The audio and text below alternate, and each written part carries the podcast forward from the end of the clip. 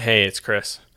Originally, I had intended on having a new episode out this week, but I just ran out of time. You see, over the last month, I bought a new house, and my family and I have been moving from one house to the other, so with all of the packing and the cleaning and the actual moving, which just happened this past weekend, I just haven't been able to have time to make time to edit a new episode of this podcast. I'm sorry about that. I really wanted to make it the entire year being consistent with this podcast, and this is actually, it's it's kind of disappointing for me, so I, I do apologize. But today I have an episode that came out back in February with Lij Shaw. It was a really good episode. Lij had a ton to share, and if you haven't heard this one already, I think that you're going to really like it. So here is my conversation with Lij Shaw from uh, earlier this year. This is Who Makes a Podcast, conversations with your favorite podcast hosts about who they are, the shows they make, and why they make them. I'm your host, Chris Cookley, and my guest today is Lij Shaw.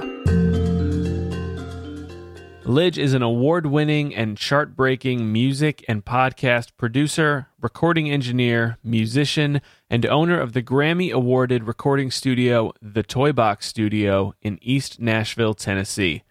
He's also the host of the number one iTunes podcast, Recording Studio Rockstars, and mix engineer for the annual Backstage Bonnaroo, the Hay Bale Studio. In twenty twenty, he led the movement for Save Home Studios in Music City.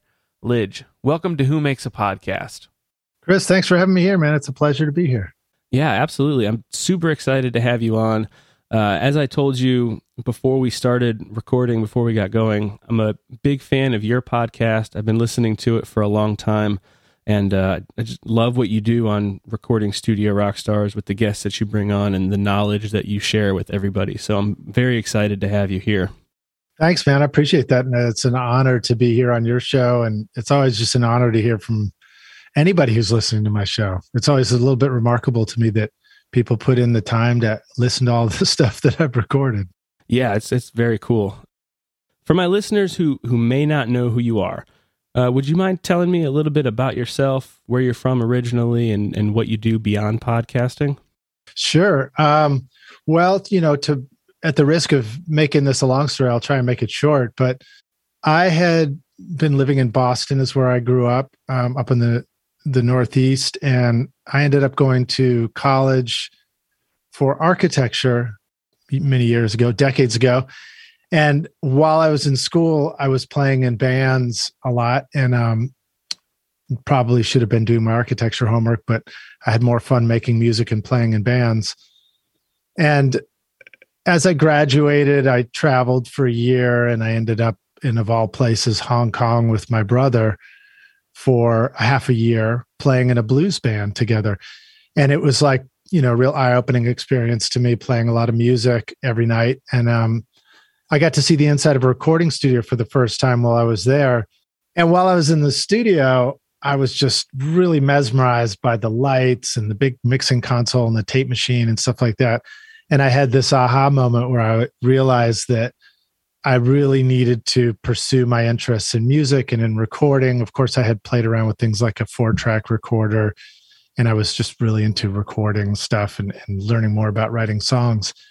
So I decided when I came back to the U S that I would uh, find out about schools for recording. And that led me down to Nashville, Tennessee, where I found a wonderful school called uh, M T S U, Middle Tennessee State University. Went to college here, graduated a couple years later with a second bachelor degree, and jumped with both feet into the recording world here, working in studios, uh, making records, which was a lot of fun for me. Um, and I did that for, you know, twenty-five years, which sort of brings us closer to the present. But let's see, about seven years ago, so in twenty fifteen, I had been in the process of listening to um, to podcasts, and sort of discovered them through my own, um, you know, my, my own exploration online. And I was actually looking for more information about the business side of doing what I did, because in two thousand five, I opened a, a home recording studio and I started working independently and, you know, had to just go through, um, you know, through trial and error. I had to just learn all the ways about, you know, how are you going to run a business? How are you going to support yourself? How are you going to bring in clients and all that kind of stuff? And so that led me to podcasts that were teaching me that.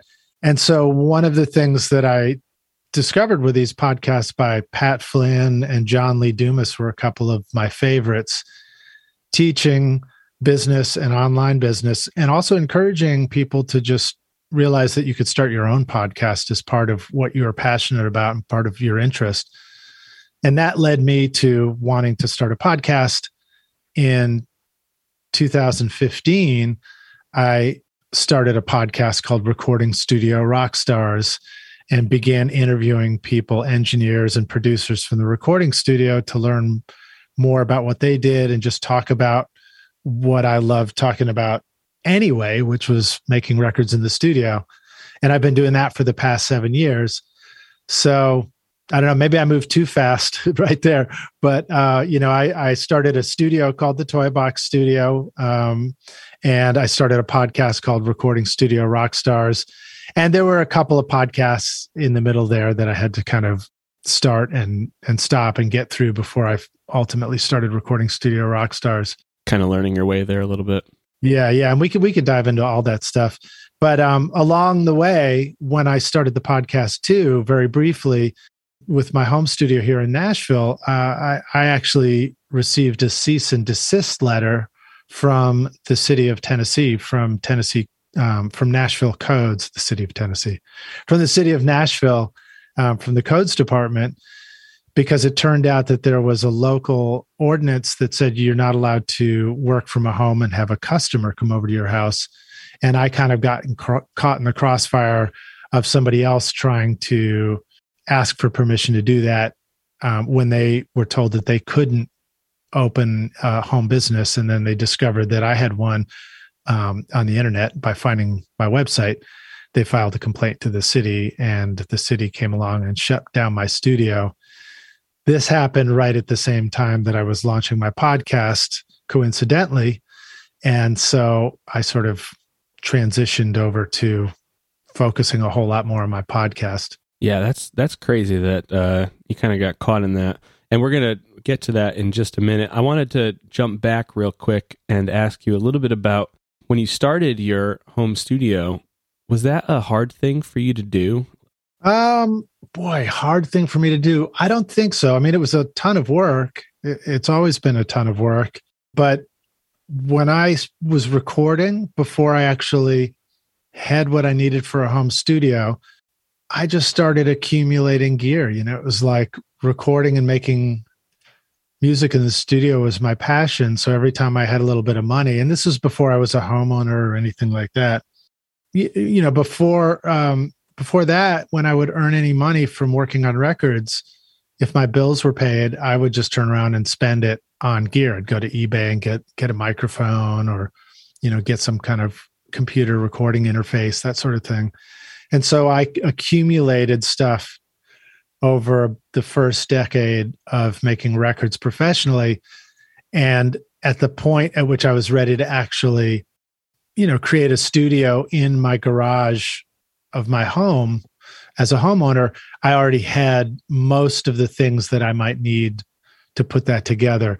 Still, it required a ton of work for me because, you know, just Just wiring up a studio alone is a ton of stuff. Sure. Just just making sure your computer is working and that all the the software is properly installed can be um, can be a lot of work. In fact, I've been doing a ton of that this week. Just getting ready to um, transfer my studio computer from one to a new a new computer. That'll be a big move. So far, it has been. Uh, I'm curious just a little bit about the uh, the client side of that. So were you were you working in your home studio at the same time you were working in another professional studio, kind of ramping that up? Or was it a, a cold turkey, I'm done at my old job and now I have to go find musicians to record at home? Well, I still continued to work in professional studios or commercial studios some after I started my home studio. Um, and and maybe I should back up a little bit more and give this to you in phases. So when I became, actually before I was even a homeowner, I did what most people do. I, I sort of picked a room and I dedicated a corner of that room to my home studio setup. And I began to do a little bit of work there. I remember, you know, having some people come over and we recorded there. Um, and maybe I did some mixing and some composing.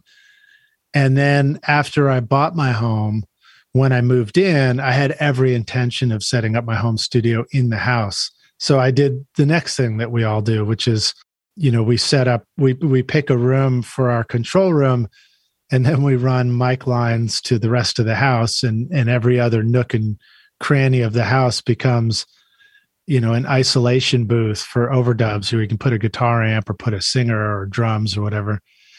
And, um, you know, hope the neighbors don't mind. But um, I did that for a little bit and did a few sessions like that, you know, and, and I, I made some records I was really proud of, and, you know, took advantage of the basement, for example. In fact, when I bought the house, I knew that I needed to be able to play drums and get loud and not bother the neighbors. So one of the first things I did was um, I had a, a friend of mine who's a professional drummer, the drummer from the band Wilco, actually. Wow. Came over, my buddy Ken came over, and he brought a snare drum um, as a favor to me, and, and came down and set it up in the basement. And he just beat the hell out of it while I walked around the outside of the house with the realtor, and we just listened to see if you could really hear it. And once we were satisfied that it was like, hey, that's that's pretty good, you know, then I was like, great, I'll take the house. Yeah. Finding a house with a basement might be a, a bit of a challenge too in Nashville. Yeah, yeah, indeed. Actually, that's true, because there's a lot of crawl space um, home design here traditionally. But basements are great. Um, you know, I know your show is going to be geared towards a lot of podcasters, and realizing that you're going to want some form of sound isolation is important. So whether you, uh, you know, choose a house or, you know, are able to set up a podcast recording studio in your basement, or just choose a room that's in a, you know, secluded part of the house where it's quiet and there's not a lot of distractions, is pretty important. Yeah, absolutely. Well, so, you know, so I did the ha- studio in the house for a while. And then when I built the studio in the garage, that was the next transition. Uh, but while I had the studio in the house, to answer your original question, I was combining that a whole lot more with working in professional studios. But at the point at which I decided to finally commit to moving it into the garage and set it up properly was also the period where I had my daughter, and I went from being single to married, and, and having my, my, you know, becoming a parent. And so, you know, it was, it was quite a commitment to set that up properly and get everything going, but it was the best move I ever did. And, and I've almost entirely been working just from my home studio ever since. That's kind of incredible. Yeah. Thanks. You started Recording Studio Rockstars in twenty fifteen, which is the year that you said you were given a cease and desist letter from Nashville Metro Codes for your home recording studio. Were the two events related at all? Did you start your podcast in response to that cease and desist, or was that just completely coincidental? Well, it was actually coincidental, because I had every intention of starting my podcast, and I had launched it. I had sort of started the website, I think, in July of that summer. And then only a month later is when I got the, the cease and desist.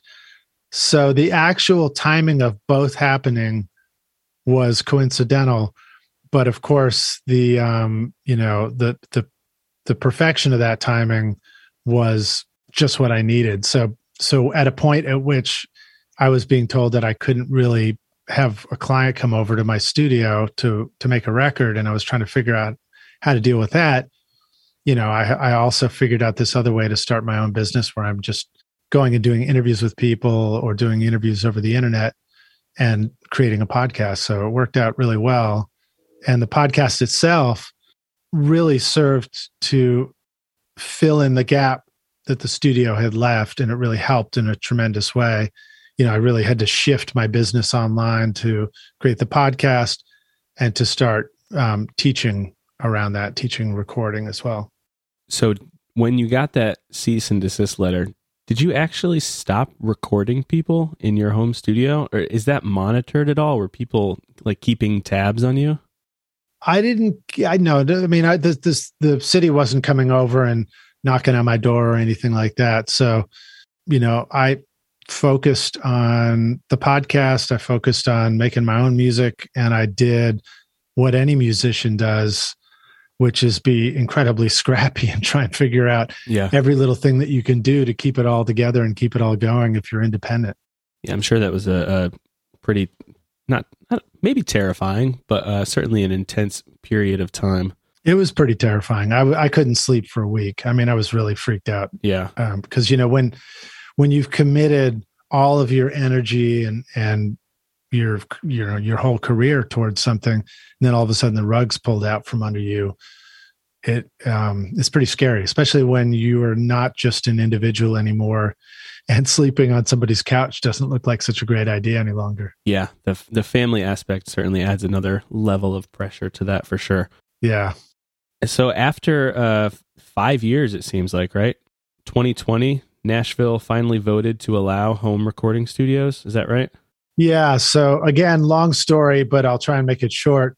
When the cease and desist letter came along, I actually ended up having conversations with two different pro bono legal firms, the Institute for Justice, which is national, and the Beacon Center, which is local here in, Ten- in Nashville and in Tennessee. And both of them specialize in economic liberties and property rights um, of, for the individual. So we teamed up and kind of created a super legal team. And I decided to fight back and fight against the city. So that led us through a process of trying to rezone my property. And then it led to us filing a lawsuit against the city of Nashville and the, the, the uh, Davidson County. And then that during that process, in of all years in twenty twenty, along came a Metro Council member who had proposed a new bill saying, hey, why don't we change the local ordinance here to start allowing people to work from home and and you know potentially have a customer come over? And I saw that and I said, this is everything we're trying to get to happen. So I'm gonna I'm gonna drop everything I'm doing and I'm gonna make this my full-time job in twenty twenty and push this thing until it gets through somehow.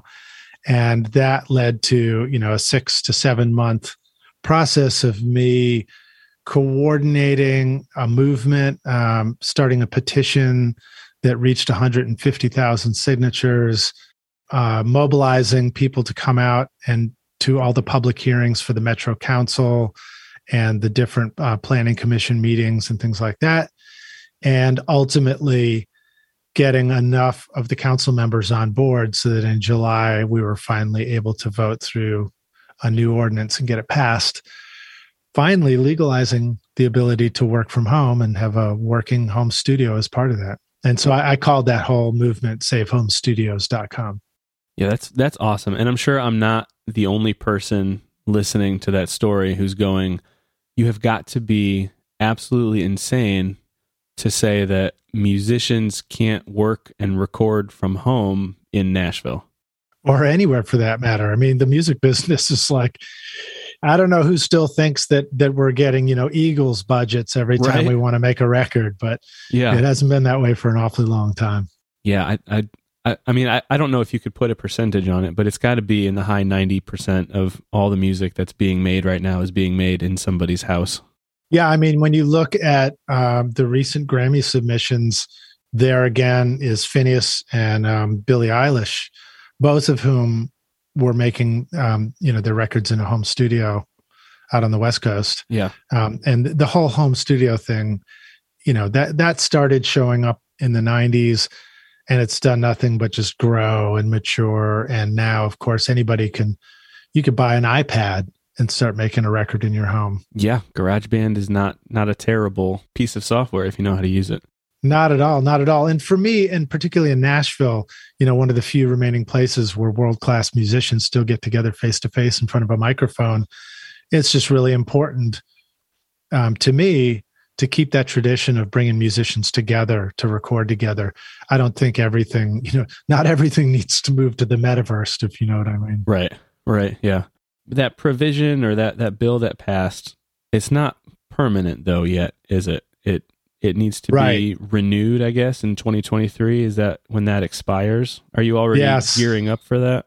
Yeah. So, so one of the challenges was that in order for the um, Metro Council to to pass the bill, they had to kind of water it down a little bit um, to make, you know, the people on the fence happy, which is they put something on it called the sunset clause, which means that in three years after they passed it, it the Metro Council would need to re-vote on it to continue it. And at that point, it would become permanent, um, you know, a permanent part of the fabric of the legislation. But if they don't vote it through, then it expires and just everybody goes right back to being illegal again. And, you know, when I saw that, I thought it was a great, great step forward, but it's certainly not a permanent solution. So I actually turned to my legal team and I just said, let's, let's keep pushing our lawsuit up the ladder until we, you know, get to the very top, which remarkably is about to happen. Um, when this interview comes out, it may, it's likely will have already happened, but um, we're on our way to the, the Tennessee Supreme Court for a hearing. We're going to get our bill heard, uh, excuse me, we're going to get our, our lawsuit heard uh, by the Tennessee Supreme Court. And who knows, maybe we'll pass it at that point. Yeah. Or excuse me, I got I keep mixing up my legislation litigation. We're not going to pass it. Hopefully I'll just win at that point. Yeah, yeah. And then, you know, the city won't be able to bug me about it anymore. Well, good luck with that. Thank I'm sure you. Everybody's uh, rooting for you and uh, hoping that that goes the right way. Well, it's been really exciting. As exciting as Uh, you know, the legal process can be, which is sure. pretty dang boring most of the time, you know? Uh, yeah, absolutely. Hey, it's Chris. Can I jump in here for a minute and ask if you have thought about making your own podcast? If you have, you may have realized there's a lot more that goes into it than you might have thought. Don't worry. I have a gift for you. I want you to have my podcast quick start checklist. From what microphone and recording software you should use to how you host and distribute your show, I'm here to help with all of that and more. My podcast Quick Start Checklist will walk you through everything you need to know to start your podcast. I'll show you what's actually important. To get my podcast Quick Start Checklist, go to whomakesapodcast.com slash start and tell me where to send it. Now let's get back to the episode. Let's switch switch uh, directions just a little bit. So you started playing music professionally with your brother Nate in Hong Kong uh, shortly after college. How do you think your life would be different if you had never traveled to Hong Kong? Would you be an architect right now? I'm afraid I'd probably be an architect. It's funny to say that, you know, if, if I was back in school and, I was, and I'm thinking, what are you talking about? You're afraid you're going to be an architect. You're, you're training to be one. My passion and my calling was definitely music. I mean, I I might have found my way there one way or another, but if I had not gone traveling, I probably would have been more in a situation where there would have been a lot of pressure to go get an architecture job. And it was through that experience of playing music, you know, five days a week and seeing a professional studio and just meeting other professional musicians that I realized that, you know, that was an option for me. I think when there's something that you might want to do, one of the best ways to, you know, motivate yourself to really take action and do it is to realize, you know, is to meet people who are actually doing it. Is to find a community of people who are doing that thing that you're interested in, whether it's music or podcasting, you know? Yeah. If you had to pick one piece of music or one music project that you're most proud to have been a part of, or that you would tell my listeners, hey, if you're going to go listen to anything that I've worked on or anything that I've made, go and listen to this, what would that piece of music or music project be? Well, I've got two in mind that I'm really excited about. So one of them was a, one of the first records I got to produce professionally, and it was from my home studio before I actually, you know, set it up, you know, the, the the fancy way in the garage, when it was just in my bedroom. Um, and I was just running mics down to different parts of the house. And that's a record called Home Away that I produced and recorded with Will Kimbrough, who's a fantastic musician here in Nashville, amazing guitarist as well, and songwriter. And um, it was just a real honor for me. And And one of the things that really s- stood out for me in that process was I was being asked to record the record, to engineer it, but I I took a chance. You know, I, I like sort of stepped outside of my comfort zone and asked if I might be allowed to co-produce it with him. I really wanted to have, you know, the the um, permission to pursue my creative directions and creative ideas. And he said yes, you know, and then I and I started doing it, and it was just so much fun to make that record. And it turned out so cool, and it was like so far beyond anything I had done at the time. So that was really exciting for me. And that was, you know, back in the early, boy, that was very early two thousands, something like two thousand two or something like that. Wow. And then more recently, I engineered, recorded, and mixed a record with a musician that is probably one of the greatest musicians I've had the honor of working with yet. And it's a local guy named David Rogers, who's an incredible pian- pianist, grew up studying classical and then learned how to play jazz. And he's just like, it's just one of these people who, when you watch him play stuff, you're like, I didn't even know people could do that, you know? Yeah. And he brought in an incredible list of musicians into the studio, just really, really talented, you know, drummers and bass players and sax saxophonists and horn players and guitar players. And just like everybody he brought in was fantastic. And he really also gave me the freedom to pursue the things that I wanted to pursue creatively. And he was he is one of those artists who's willing to keep pursuing his his recording, his vision, and his creative ideas until he gets there, you know?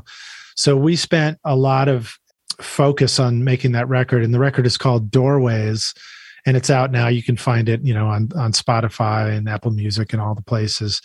And it's just beautiful. It's just great, great music. It turned out awesome. It was a lot of fun to record, and, and, you know, I'm really proud of the way it sounds. So that's one that's recent that, um, we wanted to submit it to the Grammys, actually, but unfortunately we just missed the deadline for submission. Ah, so maybe next year. Yeah, maybe I'm going to have to, I'm going to have to make an even better record and submit the next one. Well, I'm definitely going to check that one out. The, uh, the Home Away album, is that also available on the streaming platforms, or is that? Yes. Yeah. Yeah. yeah okay. You can find that everywhere. Awesome. Well, everybody go listen to those two and, uh, tell Lij how fantastic they are. Yeah. Thanks. Will Kimbrough and David Rogers. Awesome. You have a fairly legendary M C I console in your studio. And for people who may not know, a console is, is the the big recording, uh, mixing desk thing with all the buttons and the faders and the inputs and the outputs and everything else, right? It is indeed, yeah. So records like the Bee Gees' Stayin' Alive, Eagles, Hotel California, and Jimmy Buffett's Margaritaville, among others, were recorded using that particular console. Uh, how do you think working with a piece of equipment like that, with that kind of a history, influences how you make and record music? Do, d- does something like that have a soul? Uh, does it have a soul? That's a good question. I, I, you're not the first person to ask that, actually, believe it or not. I loved using that console. So you just heard the the E D on the end of oh. what I said. So oh. you're gonna you're gonna hate me for this, but breaking news. Yeah, breaking news. I actually just moved it out of my studio, and we're looking for a new home. And now you're fully in the box. Yeah, so I've switched, but I do have lots to say about it. It, it is a beautiful, beautiful console. It sounds incredible. As with any old vintage piece of gear, just like if you had an old, you know, beautiful Model T Ford or whatever, Model A, um, you you you know, it, with that comes a certain level of caretaking and maintenance and stuff like that. So I had to do things like uh, when I got the console, I had to pull the cards out because there were no schematics for it. It was a custom built console that um, G. Parnett had built for Criteria Studios, at where it lived in the nineteen seventies. And I, and I, you know, spent my vacations with a pencil reverse engineering all the trace on this thing and drawing out my own diagrams so that I could create my own schematic for the mic pre's. And I, you know, I did the, did stuff like that and installed phantom power into it so that it would power the modern microphones. And um, it just sounded amazing. It sounded really, really fantastic. One of the things that uh, that I really loved doing with it was a series of live performance sessions at the studio that we called stereo sessions. And um, we actually have links to that at my studio website at the toy box studio dot com. But we did a year's worth of videos performancing, uh, excuse me, a year's worth of performances and videos from the studio with, with local bands, where each band might perform a few songs, and then we'd take one and make a video out of it. And we were releasing two videos a week. So we released like a hundred videos like that. Wow. And, and while the band was performing, I would actually mix it in real time live through the console down to stereo so that, you know, when the performance was done, the recording and the mix was done as well. And we'd shoot videos with iPhones and then assemble all those videos and the, and the mix together and, you know, put those out as YouTube videos. So that, that was a ton of fun, and it really sounded amazing. But ultimately, for me in the studio, making records in a modern fashion, which is using the computer and Pro Tools, I found the most useful aspect of this, the console for me, was to use the microphone preamps. Yep. So those sounded amazing.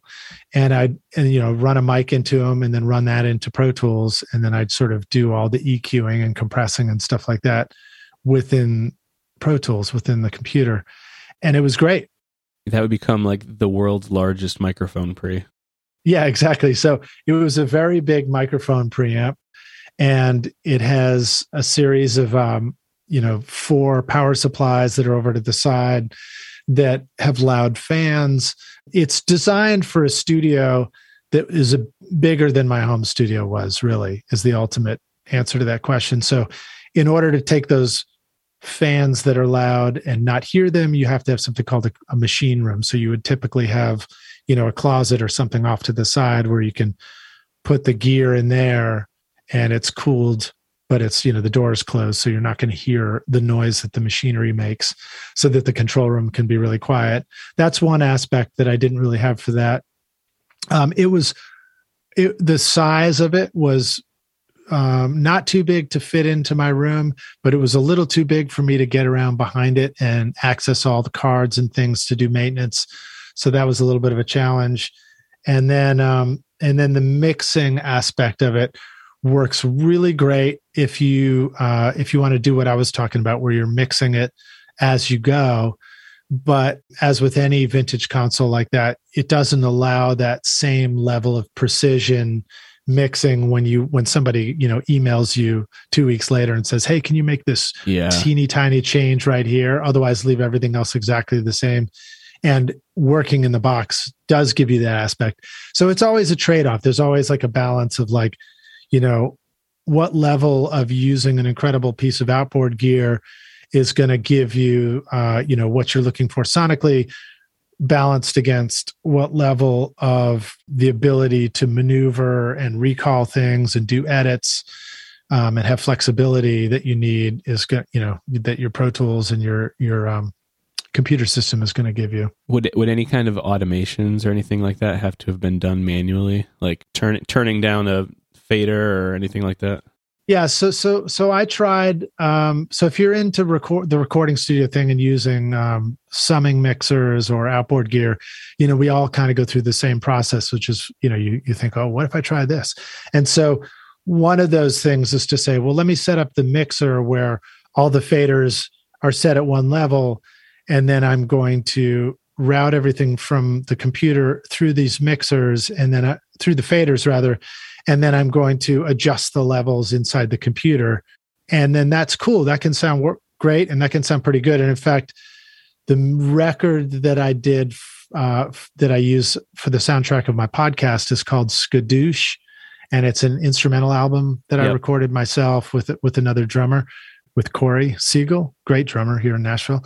And that one, I did it like that, sort of a, what you call a hybrid mixing technique. And it sounded great. But again, it was just, in my experience, it was too difficult to recall a mix later and set that back up and get it right where you left it. And so I tried doing that. Um, you know, I tried mixing just through the console, like I described for the video series. And then ultimately I just started mixing entirely in the computer and decided that it still sounded great like that. And, um, and that I was able to get the results I needed for the, the records I was working on. Yeah. I, I imagine there was a time, probably not too long ago, where you didn't know that, or maybe computers just weren't even able to do what they can do now. And so you, you didn't realize how convenient they could be, just recording engineers in general. And uh, so they would they would deal with these large uh, consoles and, you know, moving their the faders and doing all the automations and stuff manually. And it, that's just the way that life was. And now that we have computers and, and D A Ws that work uh, as a computer does, it just doesn't really make sense all that much to to deal with the hassle of a console like that. Yeah, no, that's absolutely true. I mean, there was a transitioning period where we started using computers in Pro Tools, and we thought about them like a special effects thing off to the side, you know, that you would use somewhat, but you'd, you'd ultimately still come back and go through the console. And then the computers just got more powerful. And, and one day we woke up and we were like, hey, why do we keep taking this step? Why don't we just leave everything in the computer yeah. and just finish the record that way? Yeah, these are really good now. Yeah. And now, of course, the computers and the sound and what's possible are just, you know, crazy, flexible and good, and the quality is so, so much better. Um, and then that, that kind of brings us forward to another aha moment I had down the road, which was realizing that, hey, maybe if I can do all this stuff in the computer and it's not quite turning out the way that I expect, maybe it has more to do with the decisions I'm making, you know, when I'm actually mixing this stuff. Yeah. And fast forward, I finally got a really, really wonderful monitor system in my studio. So in the recording studio, when we say monitors, we're talking about not the visual screen for our computer, but the speakers. So I got a new speaker system installed, and it allows me to hear with great precision what I'm working on. It's called a phantom focus system by a studio designer named Carl Tatz. And boy, that really, really makes such a huge difference when you're trying to mix, just, just being able to accurately hear what it is that you're doing so that the decisions you make turn out to be good ones when you go listen to your mix out in the real world. Lij, I could talk to you for hours about music and recording and, and all of that stuff. And I know that you could also talk about that forever, but uh, no. I would like to move into podcasting a little bit. I think that's a great idea. I bet I bet everybody who's listening now wishes we were talking about podcasting already. Yeah. It's awesome. Uh, how is how is making music and making a podcast different, or how are they the same? All right. So as you can imagine, when I decided I wanted to make a podcast, I already had a lot of experience in recording. You're one of the uh, the few people. Yeah, I, I knew how to use microphones. Right. Um, I knew how to feel comfortable working with a computer. I knew how to edit. I knew how to mix and do things like that. So that was great. And that inspired me to want to make a show that sounded really good. But it was funny because I still had to go through a real learning and growth process. And I still had to stumble around for a while, because mixing voice and mixing podcasts and mix, you know, it's closer in a way to mixing for radio than it is to mixing for records. Um, and you have to learn some different skill sets. You sort of have to figure out what, what and where the sweet spot is for things. You have to go through trial and error until you start to discover what makes things sound the way you want them to sound. And then, and then down the road, you probably have to erase all that and start all over again. So in that way, it is like mixing and making records in the studio, um, because there's a lot of that that happens. But, um, You know, I, I did uh, I did a lot of experimentation at first, and I just, you know, at first I was deciding like, well, what microphone should I use? You know, and I tried tried different things out. Well, how does my voice sound in it? You know, how far away from the mic should I be? How close should I be? Um, what levels should I do? How much E Q and compression do I need to add to this to make it sound right? Do I need to get crazy with stuff, or do I need to, you know, just be more, uh, you know, gentle with the settings, all that stuff. And ultimately I was able to develop a, a template for mixing? Well, I, I developed a system for recording my interviews because I do an interview-based podcast, and, which means I needed to figure out how to record my voice and record my guest's voice and make sure that they both sounded uh, as good as I could get them. Yep. And then, and then I had to develop a mixing template, something that was working for me using the stuff that I'm using that I could repeat um, for every episode so that I could have consistency and stuff like that. I'm uh, pretty curious. Uh, obviously, you have a, a large technical background with equipment and gear and stuff. So what does your podcasting signal chain look like? What microphone are you using? What did you decide on? Well, I'm using it right now. This is a MicTech P M nine, which is, you know, essentially a handheld stage vocal mic. It's a dynamic, um, and it's made by a local microphone company here in Nashville. And There are there are a lot of great mics out there for, you know, that you could choose that will make your voice sound great. I happen to have a a bunch of these when I started, and so I knew I wanted to give it a go. And I, um, you know, I was also working with the microphone company, kind of as a sponsor for some of the other recordings I was doing, and I so so I was incentivized to give it a shot and at least see how it sounded. And it turned out that it sounded great in my voice. And then I also knew that, well, I've got many of these, so if I need to have a guest or two guests on it, I can have a consistent microphone choice for everybody. So that was a good reason for me to do it. But ultimately, any dynamic mic is a really good choice. Dynamics do a great job of making your voice sound big and round and warm. There's not too much of, like, you know, the sound of spit and, you know, you know, you, you don't have to hear your braces wiggling around in your mouth while you talk. Yeah. You know, not that, I don't know how many of us are actually wearing braces, probably not many. uh, they're in Invisalign now. Yeah, Invisalign, right. But, you know, you kind of get the idea when you hear somebody on the mic and it sounds like they're you're eating a sandwich on the microphone and you're like, oh my God, that's too much. And they do a pretty good job of blocking out stuff in the rest of the space you're in. You know, they they just kind of pick up your voice.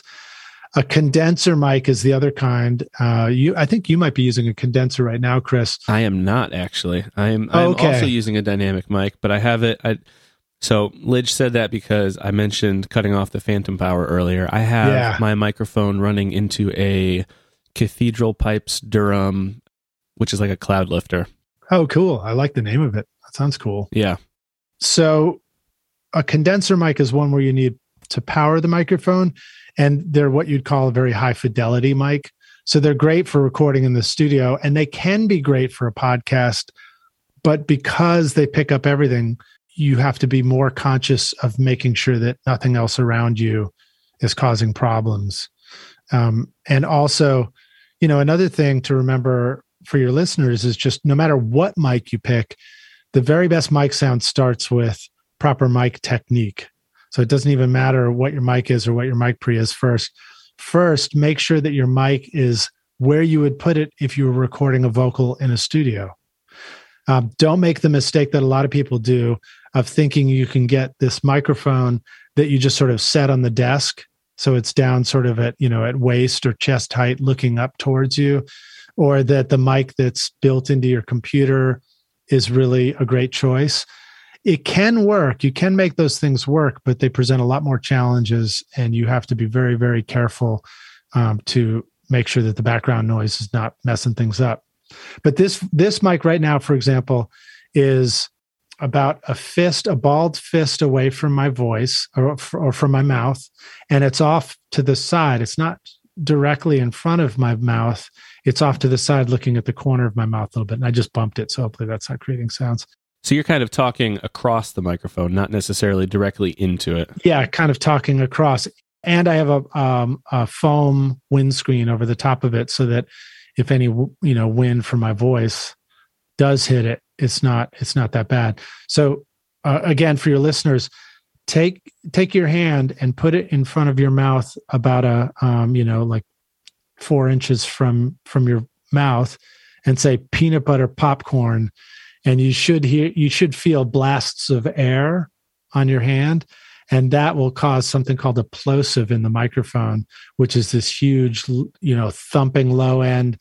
It also can cause the microphone to kind of have an imploding sound for a moment, and it kind of swallows the word. So it really sounds terrible. And if you move the mic slightly off to the side and have this this windscreen on it, that helps prevent that plosive or the air from getting in the mic and creating that effect.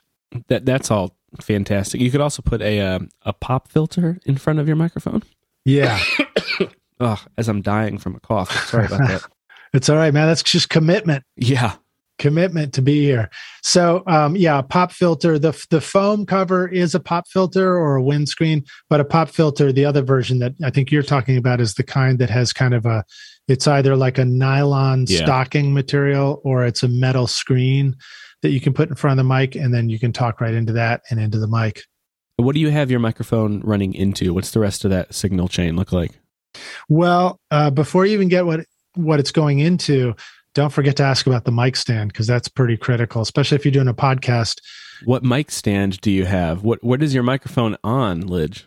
Yeah, so it's um mine is is nothing fancy or expensive. It's just a cheap one from Amazon, but it's a um it's called a boom arm. So it has a screw-on mount that you can mount to the edge of the desk, and then you put the boom arm in that, and it allows you to kind of like like you see when you see images of a radio studio, yep. you see this microphone thing that kind of has springs on it and moves back and forth easily across the desk, so you don't have to have a, a physical big mic stand that's trying to get near your chair and all that stuff. Listeners, I also use a boom arm on my microphone.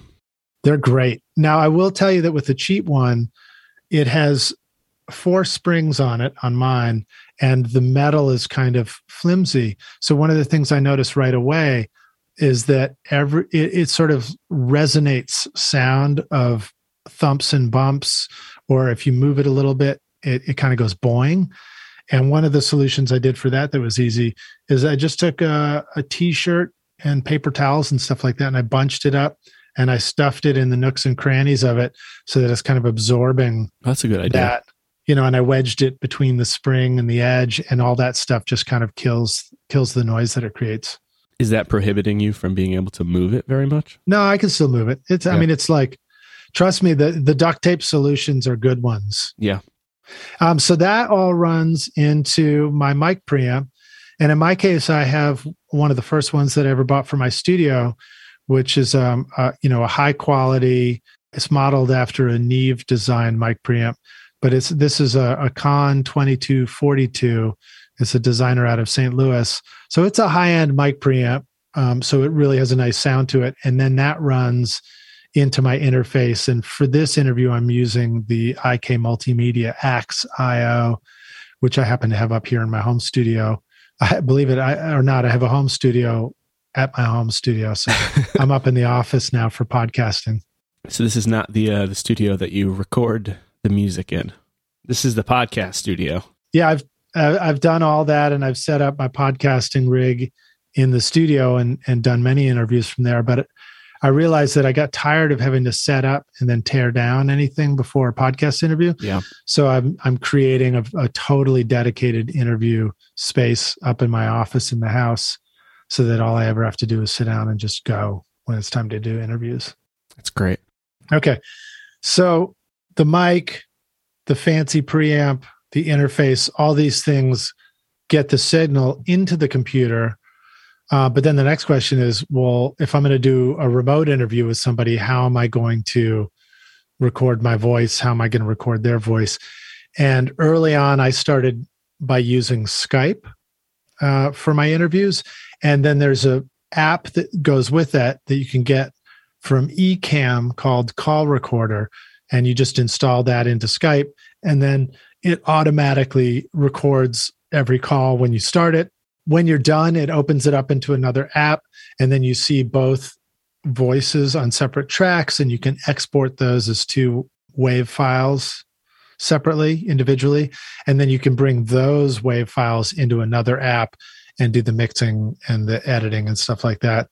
So I just use the Skype built-in, you know, recording function with Call Recorder, and it does a great job, you know, and I've I'm I've done a little bit of experimentation with other ways, but I think um, you know, again, it's like other things. Sometimes you arrive at that compromise between like what's super reliable and steady and and is going to work well enough versus, you know, if you get super tweaky about it, looking for that extra one percent, yeah, you know, what are you going to get out of that? Because I tried recording my voice on, a, you know, a, onto my digital workstation, which in my case is Pro Tools in the background, and that gets really complicated, and you start having to hook up all these different things that are going all different directions, and you can forget to do something. So, um, you know, there's a lot to be said in the podcasting world for making sure that your method for doing everything is as simple as possible. And part of the reason is because nobody gives a crap about that, you know, in your audience. Yeah. All they care about is what you talk about and whether it's good information. Simple and repeatable. Yeah, you need to get right to the good information as as fast as you can and not waste any of your energy as a host on on, you know, the technical side of things. Speaking about that just a little bit, as a recording engineer and producer, musician, does it get under your skin at all? Does it bother you at all if your guest does not have a quality audio setup? Or is it all about the content? And as long as the content is good, you know, audio quality be damned? Well, there's a couple of answers to that. One is yes, it bothers me, but it's remarkable how the there's an opposite correlation to how professional an engineer is and how capable they are of getting a really good sound into Skype. So all of my guests are professional recording engineers and pr- music producers, and yet they seem to have the toughest time getting a mic going into Skype. Now, everything changed a little bit over the past couple of years since everybody's, you know, doing Zoom meetings and all that kind of stuff. So that has sort of helped raise the bar a little everywhere. Sure. But I've had um, all sorts of different situations. And another thing to be aware of is even here on a Zoom call, you know, or on Skype when I'm doing it, whoever's talking doesn't hear their own voice in the headphones. So you have to remember that about your guest. As a host, you're hearing your guest's voice come to you, but they don't know what they sound like. They're relying on you to give them feedback. So I start out each podcast interview by carefully walking them through it. I say, hey, what are you using? You know, we talk about it for a sec. Sometimes they show up and they think they set up a mic, but the mic that you're hearing isn't even the mic that they think they're sending you. It's, you oh. know, it's switched over to a different one. Using their laptop or something. Yeah. So you have to be aware of things like that. Here's a good trick. If your guest is joining you on a computer mic and they think they're using their mic, but to you, it sounds like the laptop mic and you're wanting to confirm that, have them brush their hand over the surface of the laptop or over the edge of the computer screen. Um, you know, if it's a, if that's where the mic might be, I guess on a laptop, it would be down on the surface. It's usually down where the speakers are on a, on a MacBook, for example. And the moment that their hand brushes over it, you're going to get a big whoosh sound. And that way you can confirm right away that you're hearing the mic that's on the laptop. Uh, and again, they wouldn't even know it. They won't even hear what you just heard. So that's one, that's one tip for you. Another is if your guest does show up using like Apple wired headset, which again, that that's becoming less common too, because everybody's got those wireless earbuds these days. But if they do show up with a wired headset, they'll hear you in their headphones and their mic will pick up their voice. Although, you know, and it may sound okay, but what happens is every time the mic brushes up against somebody's beard or their shirt lapel or anything like that, it makes a horrible crackling, brushing, scraping noise. Yeah. Same problem. They wouldn't know it. They won't hear it. So really the best thing to do is just, you know, try whatever mic they've got and try and set, help them set up in such a way that their mic is set up again, like a vocal mic position. So it's right in front of the mouth. I mean, not, I shouldn't say right in front of the mouth because people will misinterpret that and they'll think they mean like, you know, right on it like yeah, that, right. Which doesn't sound very good. Near the mouth. Hopefully that didn't sound good as an example of what doesn't sound good. No, it good. sounded like it clipped in my headphones. Okay, good, good, good. Um, you want to have, you know, if if somebody's, again, holding their fist up like a ball, put that in front of your mouth like you're, call- like you're calling through your bald hand, you know. And then um, and then that gives you the distance to the microphone as a pretty good starting point. Or like hang ten, you know, like if yeah. you're a surfer, that's a good distance. So have them set it up like that. There's times where if where a guest, you know, has to join me on a phone for the Skype call.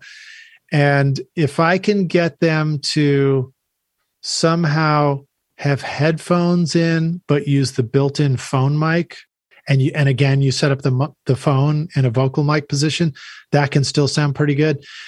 But bottom line is, uh, a lot of it has to do with the mixing. You just have to make sure that your guest isn't too far away from the mic. That's sort of like the rule of thumb, and that you do all the right moves in mixing to make sure that the voice sounds, you know, strong and clear, and that the the uh, tonality is right, and that it's not um, there's not a bunch of junk in the background and all that. And the real learning lesson for me was going through all these different recording interview situations. I've done, you know, maybe three hundred fifty at this point, and um, you know, people showing up with ten thousand dollars microphones, people showing up with cheap U S B mics that you just plug in, people showing up with um, a mic like mine, you know, an S M seven sort of. A, that's one of the, the Shure S M seven B is one of the classic radio mics. So that's a great choice if you're looking for one to get, uh, to start out with. And then in the end, I thought, well, why don't I see who my most popular episode is with, which is Steve Albini. He's a, a recording engineer uh, out of Chicago, Illinois. He's got a studio called Electrical Audio, and he's done many, many famous records, including working with Nirvana and the Pixies. And um, his episode was the absolute most popular one, and he showed up with the absolute, love you, Steve, but he showed up with the absolute worst recording rig you can get. He showed up on a computer, sitting back in his office chair with the mic far away from him, and I think no headphones. Man, isn't that incredible? Yeah, so go figure, you know. In the end, it's all about the content, not the sound. But I will say that my uh, care and method in mixing made sure that you could clearly hear what he was saying, even though he was on a bad mic. Yeah. Uh, I was actually just about to mention Steve Albini. So you've had some incredible guests on your podcast, people like Vance Powell, Billy Decker, Steve Albini, Ryan Hewitt, and those are just a few of the names that I recognized among the three hundred fifty plus interviews that you've done. What's one of the most enlightening interviews that you've had with your guest? And what's one that really stands out, and why? Oh man, I've had so many that have really been fantastic, and it's been a, you know, real honor to work with all these people and to learn from them. One of the ones that really stood out to me, uh, you know, if I had to pick one, was my interview with Craig Alvin. Um, and I think we did that right in the beginning, uh, like end of twenty nineteen, beginning of twenty twenty, something like that.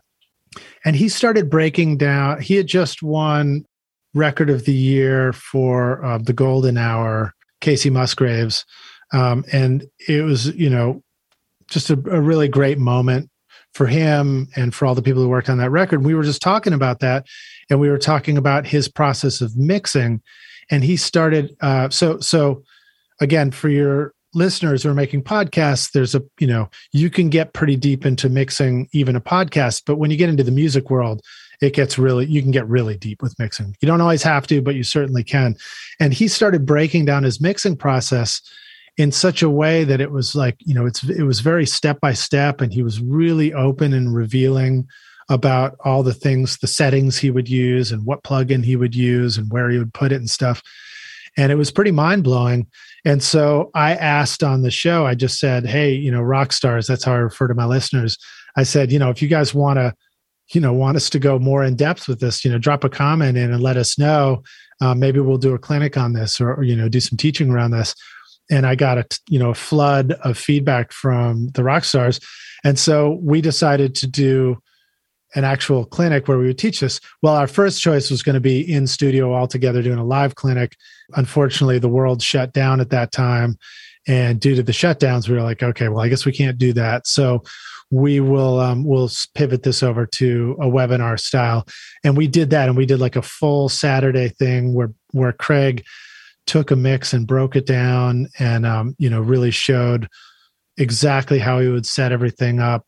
You know, and one of the, uh, One of the takeaways I really loved was taking the limiter and putting it at the end of your chain and turning it, turning the gain up or the threshold to nine a setting of minus nine, and then pushing the music into it so that your loudest section of the song was doing uh, minus six point five decibels of gain reduction.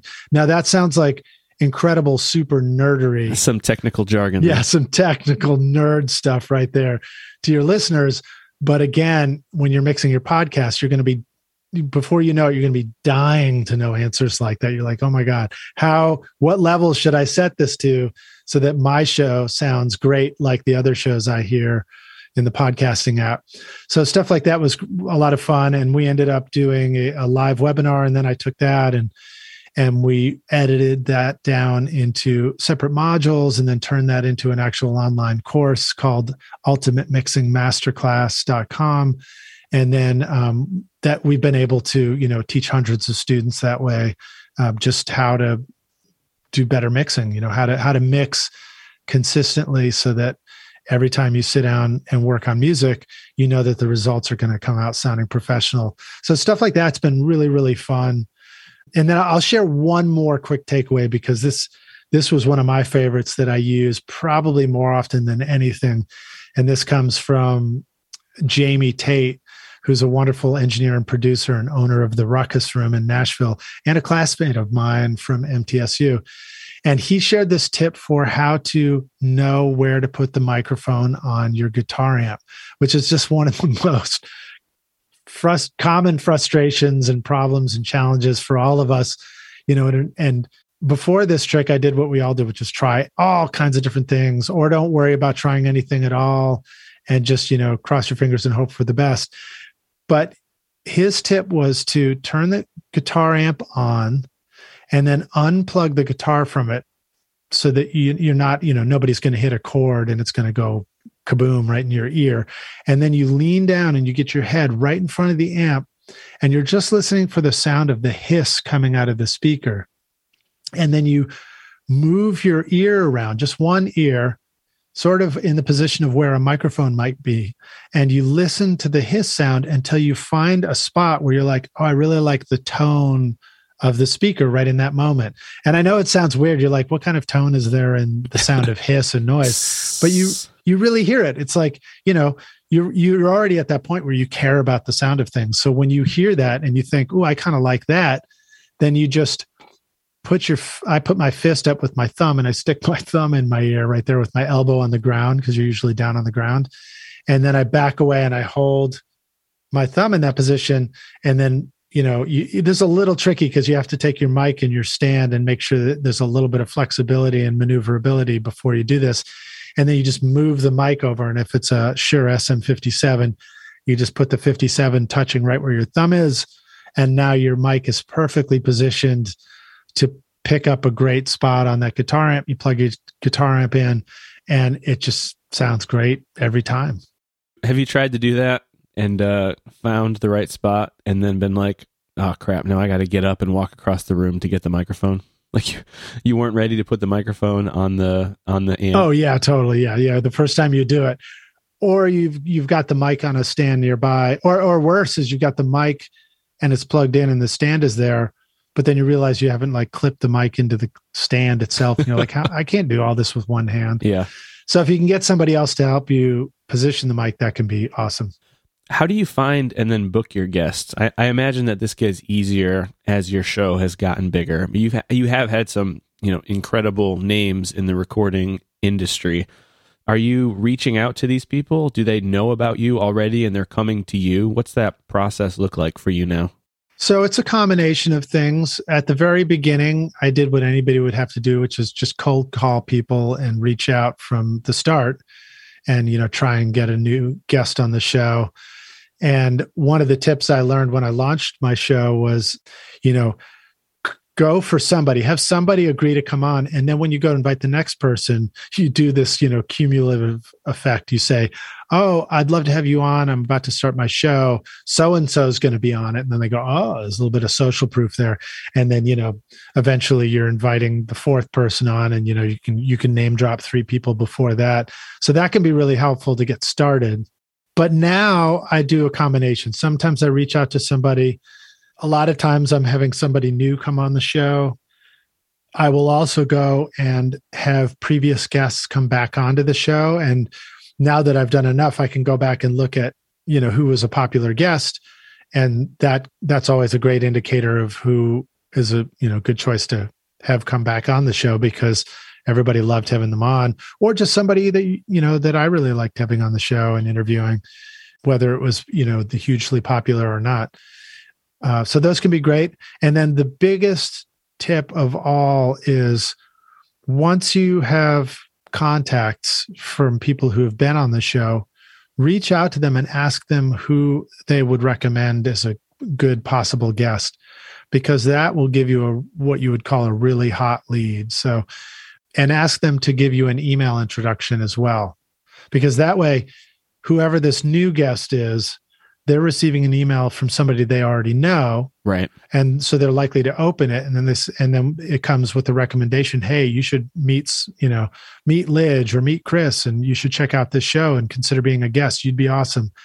And then that person comes back, and if they say like, oh, that sounds cool, nice to meet you, then you follow up. Uh, well, you follow up anyway, but um, but at least that way you've got an opportunity to follow up and say, oh man, love your work, I just checked it out. Or you say, I'd love to learn more about you. And you know, you you sort of ask for a first date in that respect. Don't commit to the invitation just yet. Um, just say, you know, because if, for example, somebody might recommend somebody that you don't like and don't want on your show. So you might want to just, uh, you know, say, hey, how do I learn more about your music, in my case? Yeah. But that works really, really well. Now, I will give you one more tip to that. I made the mistake last time I did this of emailing, uh, trying to take advantage of all my guests, uh, not take advantage of the guests, but take advantage of the bulk aspects of having had many guests on. And what I did was I used my Gmail, and I just simply emailed myself and B C C'd many of my guests all at once and said, hey, you know, um, it was, who would you recommend?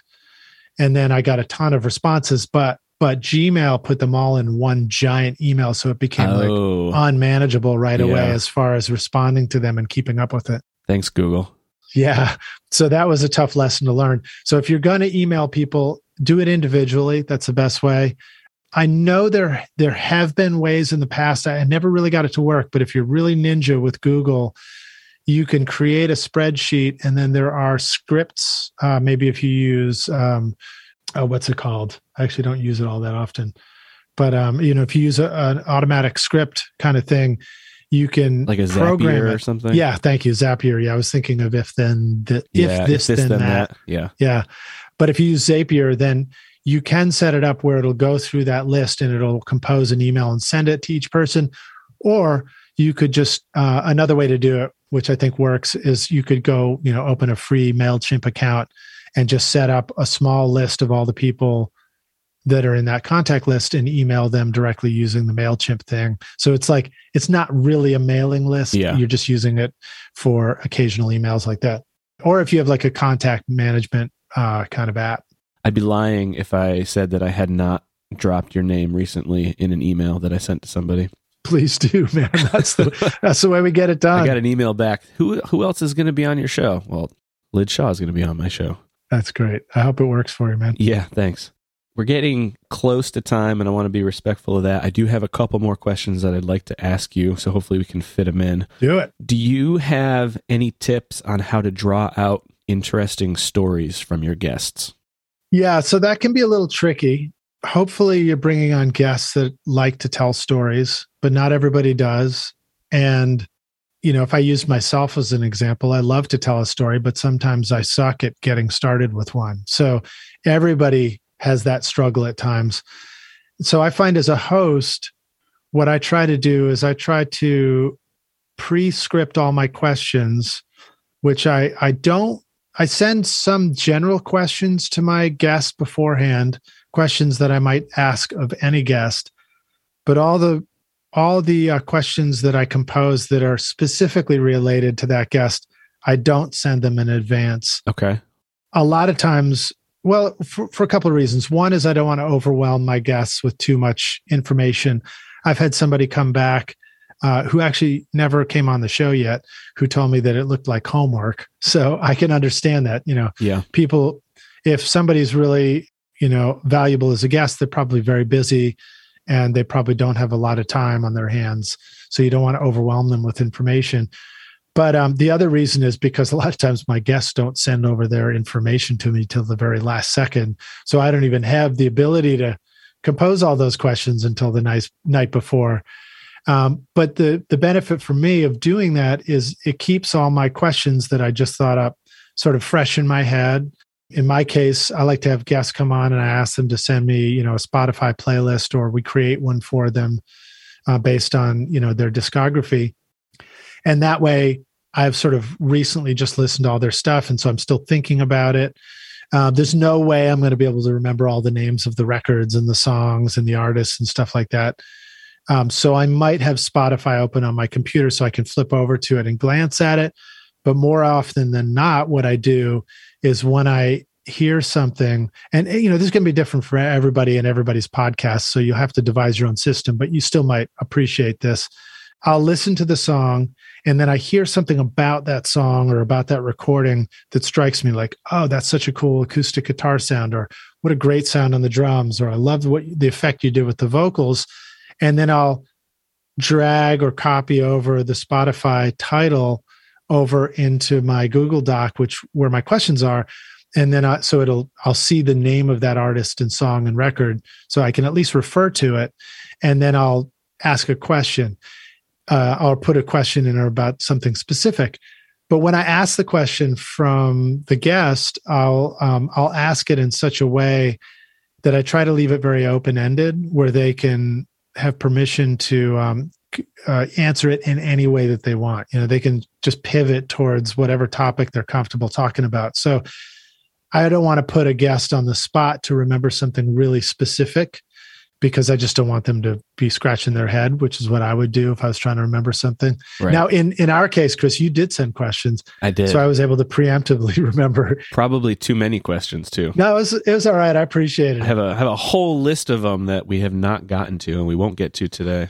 Yeah, it's all right. We'll have, we can come back and do it another time. That would be wonderful. I'm going to hold you to that. All right, do.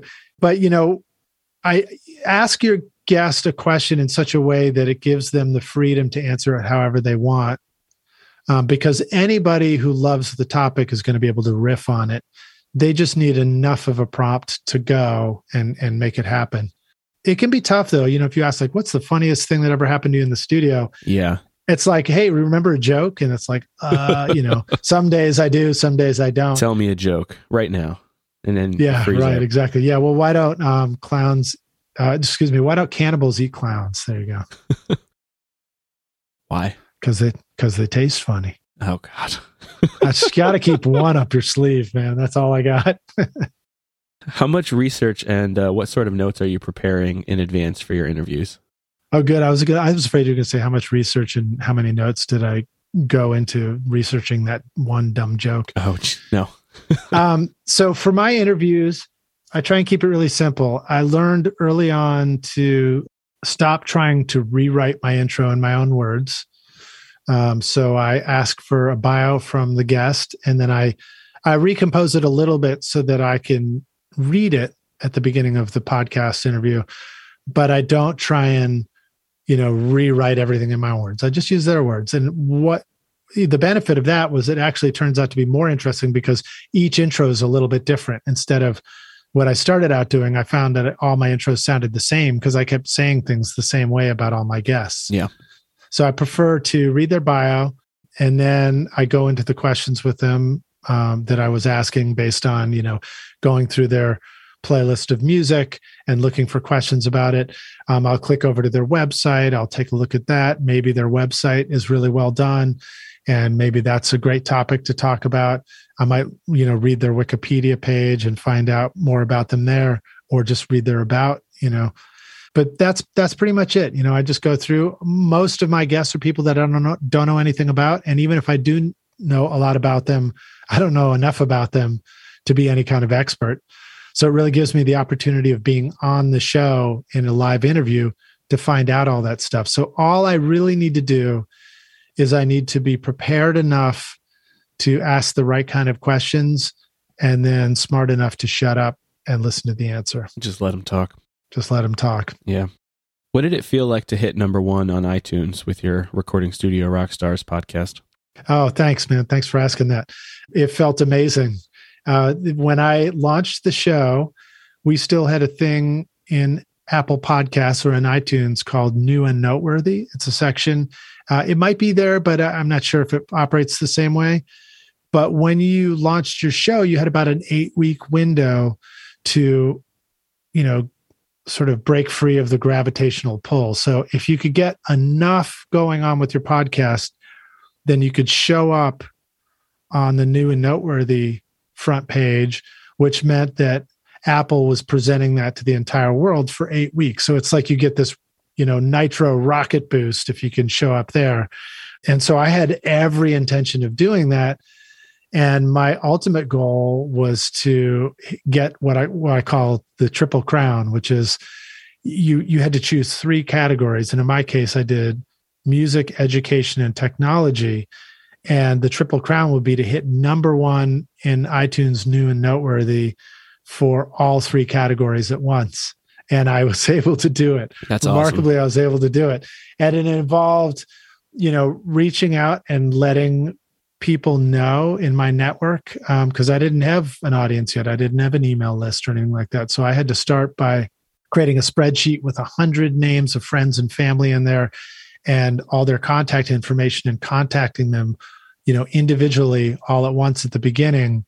Uh, during that eight week time, and, you know, starting by saying, hey, I'm about to do this thing. I'd really love your help.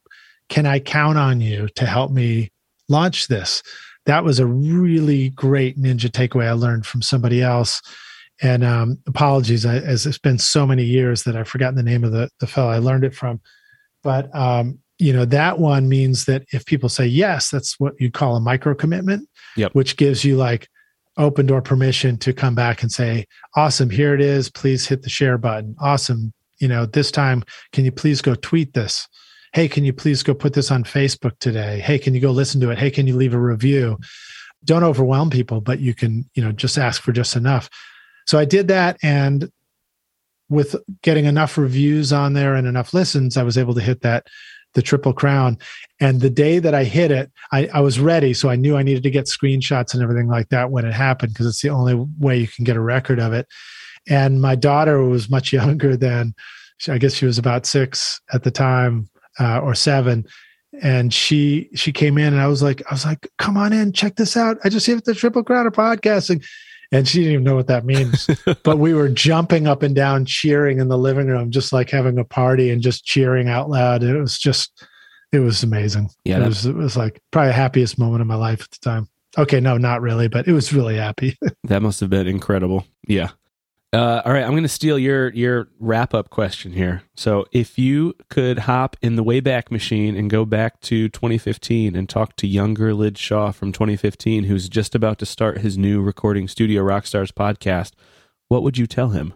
Okay, so this is a great question, and I did think about the answer for this uh, because there's all kinds of things that you can go back and tell yourself at different stages in life. But for me, related to the podcast itself, the f- the thing that I would go back and do differently if I could is I would do my lead magnet differently. So if you don't know what a lead magnet is yet, you are going to want to know. And what it is, is it pertains to building and growing your email list.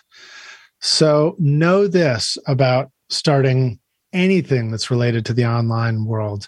Your email list is gold. That's where your ability to earn an income from what you do lives and resides. And so you want to be very, very attentive and, and careful about how you build and grow that email list. And you want to grow it as fast as you can. You want it to be a really high quality email list. You want to, um, really build up a good relationship through it with your subscribers. And so I knew that I needed to make a lead magnet. And a lead magnet is basically something that you're giving away free to your subscribers. You're telling them, hey, go get my blah, blah, blah. Mixmaster Bundle. Yeah. In my case, it's the Mixmaster Bundle. And so I was making videos um, and I for YouTube at the time. And I said, uh, just extemporaneously in the moment off the top of my head, I was like, go pick up my Mixmaster bundle. I just said that. I hadn't even thought about it ahead of time. And so then afterwards I was like, oh, well, I guess I better call my Mixmaster, you know, my lead template, the Mixmaster bundle. So that's what it's been ever since. And then when I created it, what I did is I created, you know, a pretty in-depth mix, free mixing course, uh, where it's like, you know, a series of five videos.